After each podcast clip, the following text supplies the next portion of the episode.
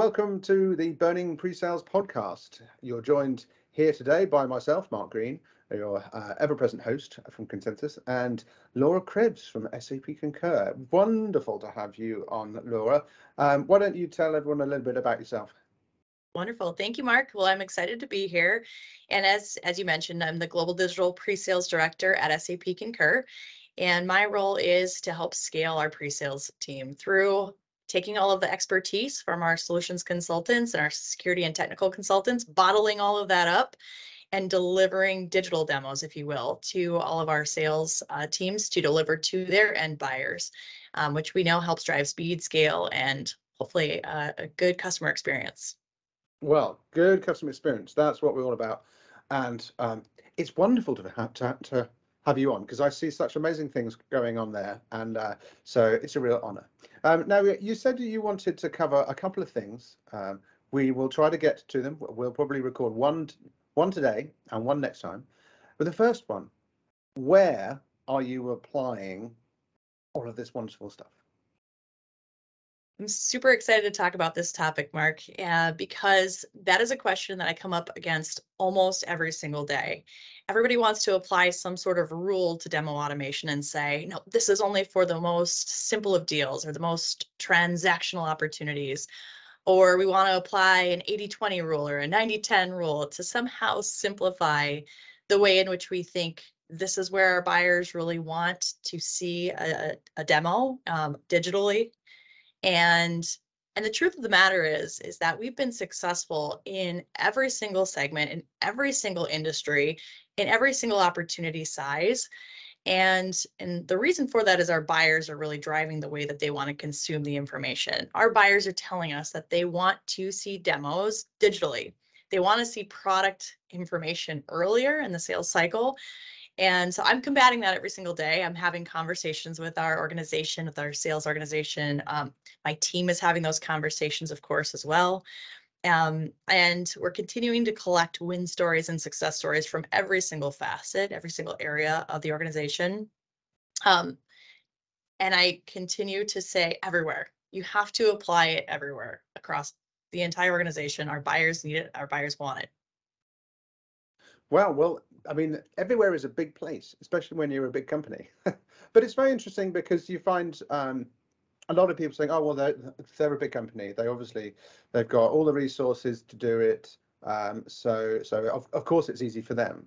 But what would you say to businesses trying to do it, and they don't necessarily have huge departments of lots of people? Um, how do you get that knowledge out of uh, out of smaller teams that have got perhaps very precise bits of uh, knowledge that they want to share? You know, I was uh, I was talking to other pre-sales leaders just a couple of weeks back, and this was a conversation that came up. Was uh, we built all this really good content? You know, we have these demos available. We have these demo boards now available through Consensus that we can send out uh, to our customers, but nobody really knows how to use it, and or they're not ready to use it yet, or they're not comfortable using it yet. Where do we start? And I think that that's kind of that's that's a problem that some organizations fall into is they build all of this amazing content and they don't start the change management process early enough. And so one thing that we've seen uh, in our organization is that you have to follow a process. And I think that this could apply to the smaller organizations that are starting, trying to get started. Um, we follow the ProSci or the ADKAR change uh, management methodology here, starting with awareness and taking steps into what are we talking about? What do we mean by digital? What do we mean by demo automation? These aren't concepts that people necessarily even understand or know or understand the value of. We find that um, awareness is a, a larger uh, trajectory than maybe you even realized. So we spend time in awareness, letting them know what's there. And then, of course, uh, the next is desire. Finding some folks who desire to make this change, desire to help bring speed, scale, and better customer experience to their to their buying experience, to their customer experience. The third step of ADKAR is knowledge, and that's where we really need to get deep into. Here's the content we've created. Here's the digital demos. Here's the demo boards, and now within the like I said, the segments, the organization, where should those best be applied? And that's where it gets a little tricky because that's where the rules, the people want to start putting the rules in. You mean an 80 20, the, the 90 10? Um, and this is where it takes a lot of work to to rewire their brains a bit and say, no, it's it's everyone. it's the buyers, everyone wants to start using this. Um, um, but I won't lie to you. Um, it does often rely on a really good partnership between sales and pre-sales. We know this and really need to build that solid foundation within your organization so that pre-sales is a trusted partner.